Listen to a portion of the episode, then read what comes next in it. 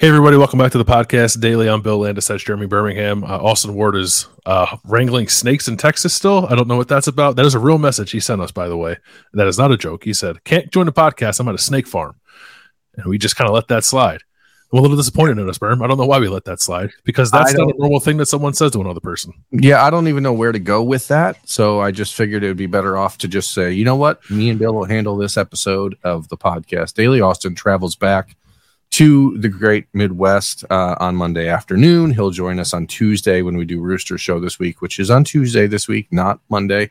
Um, but yeah, I mean, once you say I'm at a snake farm, I guess like I don't even I didn't even know there were snake farms. Uh, but also, I don't know why you would want there to be a snake farm. So the whole combination, the whole conversation feels off to me, and I'm not into it at all. He's having uh yeah, a strange weekend. You know who had a good weekend, Berm? The Ohio State the Buckeyes. Ohio State Buckeyes. Yes. Yeah. Uh, yeah. Good. That's right. Yeah. Correct. Yeah. I mean, it's it's what you wanted, right? Uh, here you are. Uh, I, I talked last week about Ohio State on the recruiting trail, um, heading into the June 16th weekend as sort of long shot weekend. Um, and this weekend, the June 23rd official visit weekend, which only had seven players come into town, was sort of a lock it down weekend for Ohio State in a lot of ways. You had three in-state players who uh, had not committed: Bryce West, Damarion Witten, and Aaron Scott. You had uh, Miles Lockhart, a cornerback from Arizona, who had been leaning towards the Buckeyes for a long time, did not take any other official visits at all. Um, you had Justin Scott, the number one ranked defensive tackle in the country. You have Payton Pierce, um, the you know uh, an Ohio State commitment from Texas, and you had Kingston Viliamu-Asa, a linebacker from California, who was the first player that Ohio State offered in the class of 2024. Period. So it's a lot of long time uh, prospects, a lot of guys they've been recruiting really hard for a long time, and saw some instant results with two commitments on Saturday from Bryce West and Damarion Witten, the Cleveland Glenville duo. Not a surprise, Bill, in a lot of ways, but still, like that's what you have to win if you're Ohio State, uh, and you need those, you know, grown grown men to to make those grown men decisions. I, I was going to ask at some point if we wanted to talk about uh, Vince Marrow being a scumbag, but we can do that now if you want to.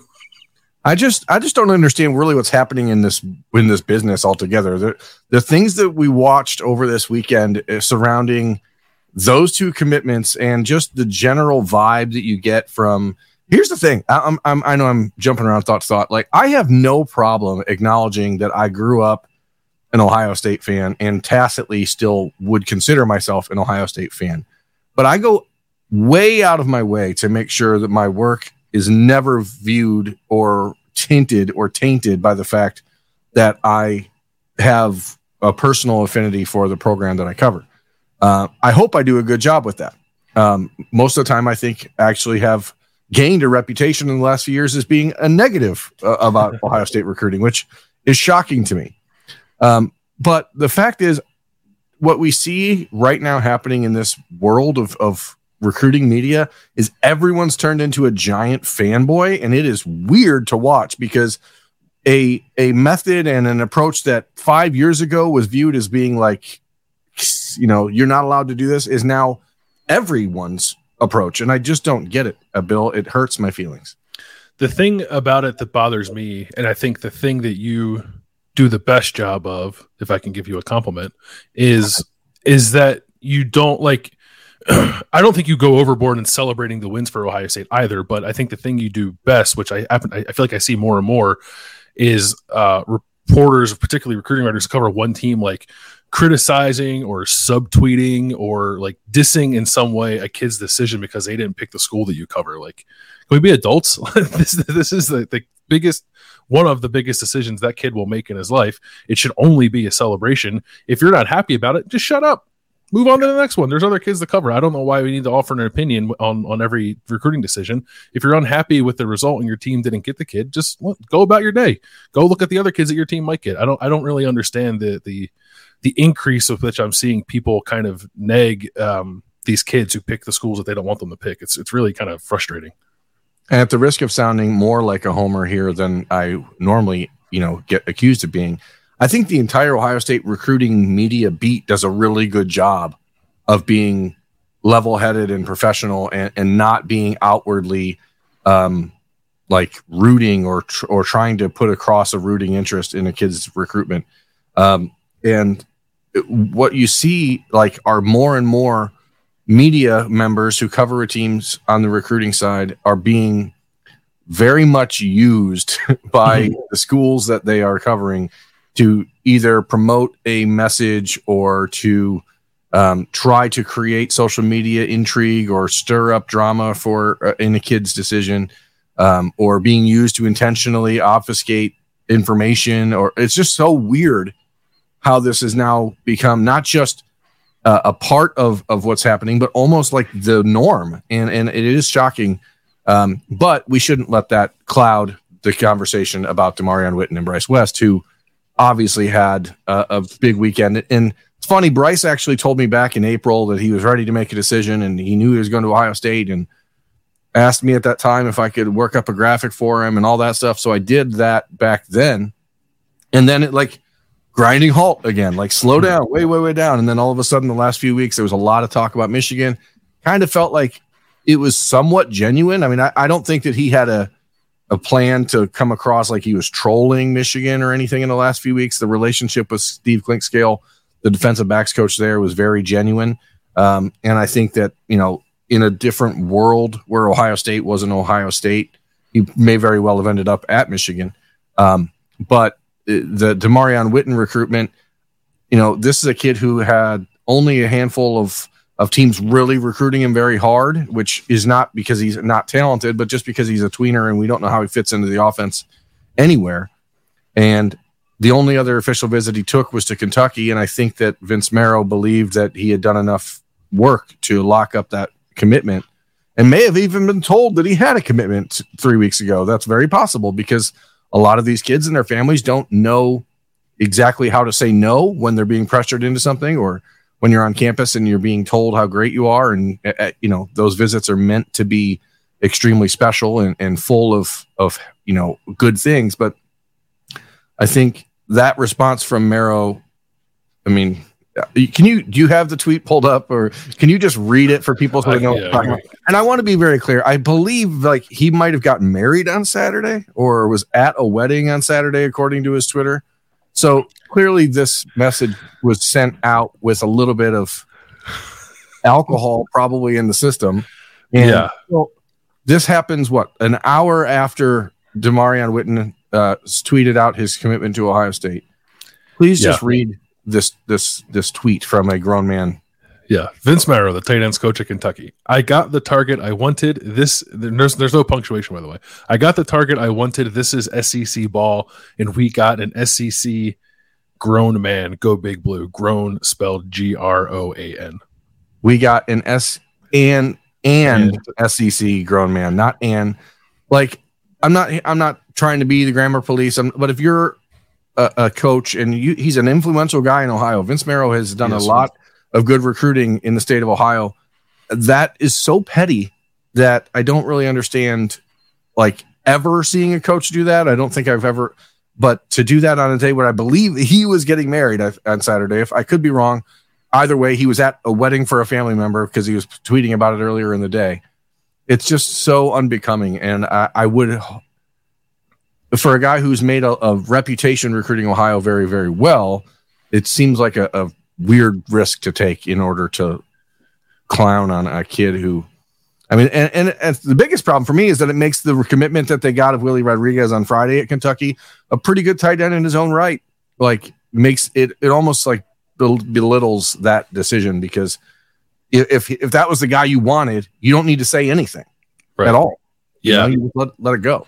Yeah, it does take away from it a little bit. I guess like not not to belabor a point that doesn't matter all that much, I guess, to Ohio State. But but I will say, like I I actually went down the Kentucky um this was a long time ago. This is after Ohio State's national championship season. Myself and my former coworker Ari Wasserman were going to a bunch of different places, and one of the places we went to was Kentucky because we wanted to do a story on Mark Stoops and kind of them coming into Ohio. And we spent time in Vince Marrow's office, and I was like very impressed then with his demeanor and his approach, which was like, we're not going to be afraid of Ohio State. Like, we're going to go after the same kids that Ohio State does.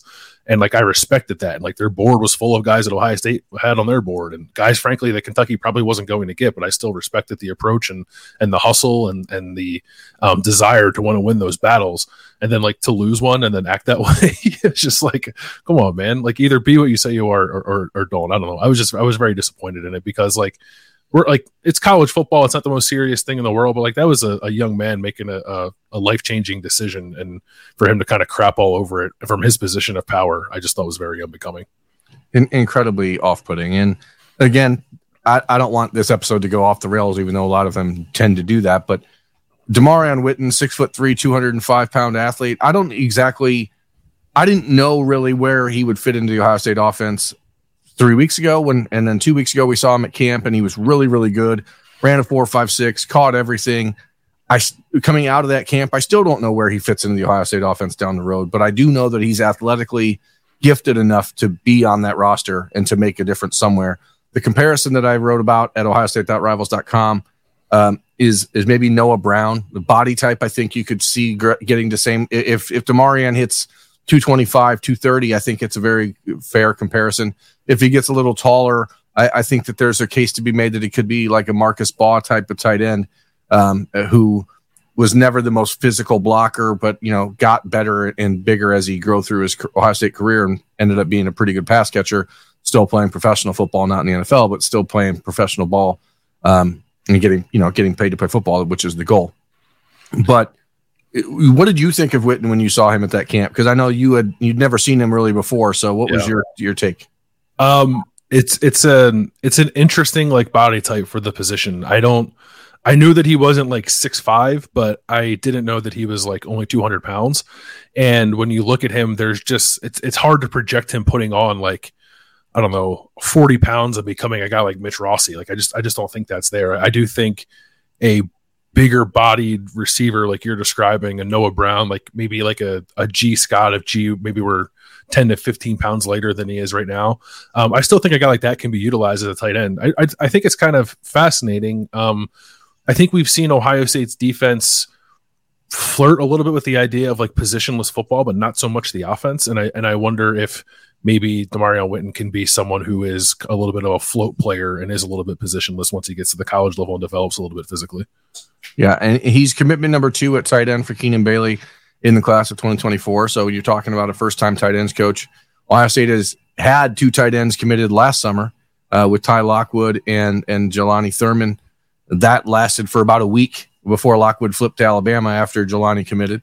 Uh, I don't expect there to be any similar uh, theatrics this year with Max LeBlanc, the uh, Tennessee tight end by way of Montreal, Canada.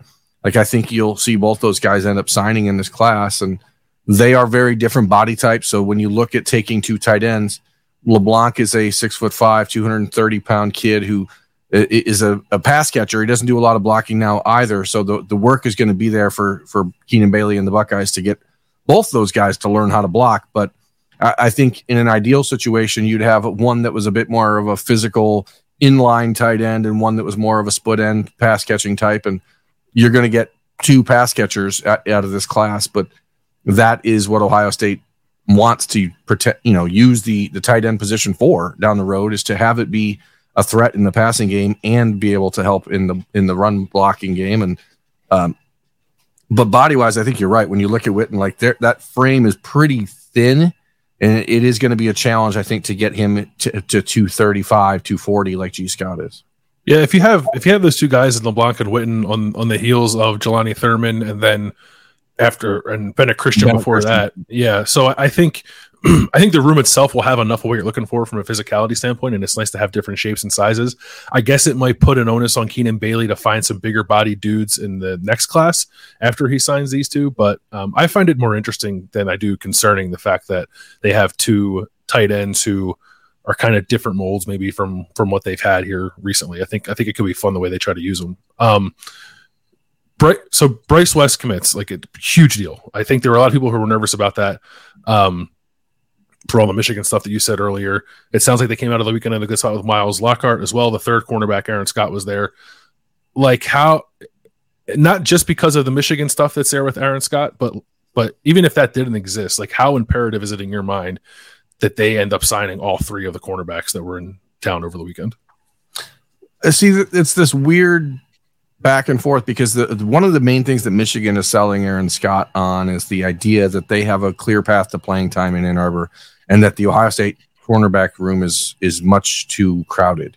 Um, and if that were the case, I don't think you'd see Ohio State trying to sign four cornerbacks in the class of 2024. So. I, I, think that the two interests are obviously competing with one another. Um, Aaron Scott is a much more lengthy outside corner who is going to be that man to man guy that Ohio State needs in the program. The more of the Davison Igbinosun type, less of the Denzel Burke, who is a fine corner in his own right, but potentially maybe seems like he'd be a little bit more comfortable in zone type of coverages. Ohio State wants to have man corners. You've got Hancock, you've got Igbinosun. But beyond those two, there aren't any other really on the roster that have played any football. Obviously, the hope is that Jermaine Matthews and Calvin Simpson Hunt can be those guys. But that's why it's so vital. And then you throw on top of that the idea that you could potentially lose the number one ranked corner in the state, according to some folks. Number two, according to other folks, him and Bryce West are pretty much interchangeable in their ranking.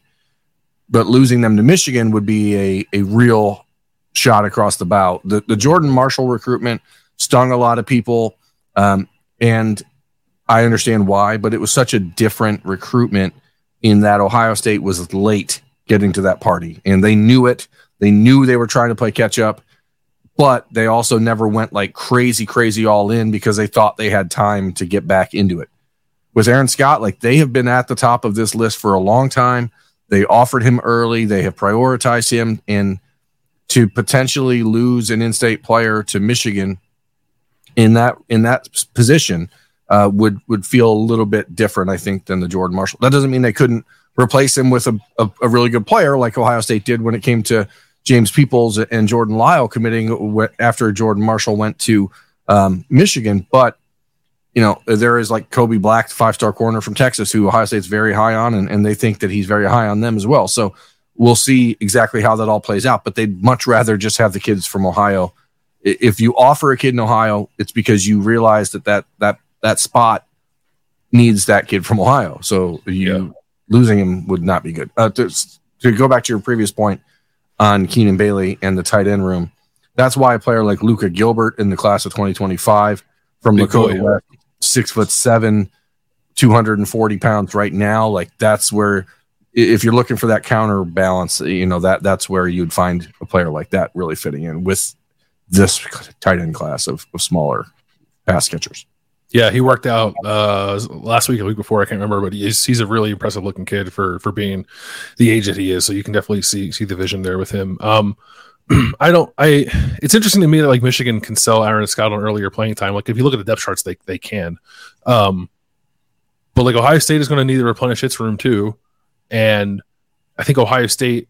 Granted, it was what two or three coaching staffs ago, but um, there's a track record here of playing a bunch of good corners. So I, I at the same time, so I think that's probably a good uh, arrow in Ohio State's quiver too, as it tries to win that battle. Like I, I, we talked about this when Austin and I did the cornerback breakdown, and part of that is like what what the future of the position looks like. And um, I said at that time that I know that there were some concern about both Bryce West and Aaron Scott that I didn't have as as much as I felt like maybe that the public at large had because every time I talk to you you seem a little more calm about it. And and i'm not trying to put you on the spot and hold you to a prediction right now but just like how, how do you feel about the aaron scott recruitment in particular coming out of this weekend?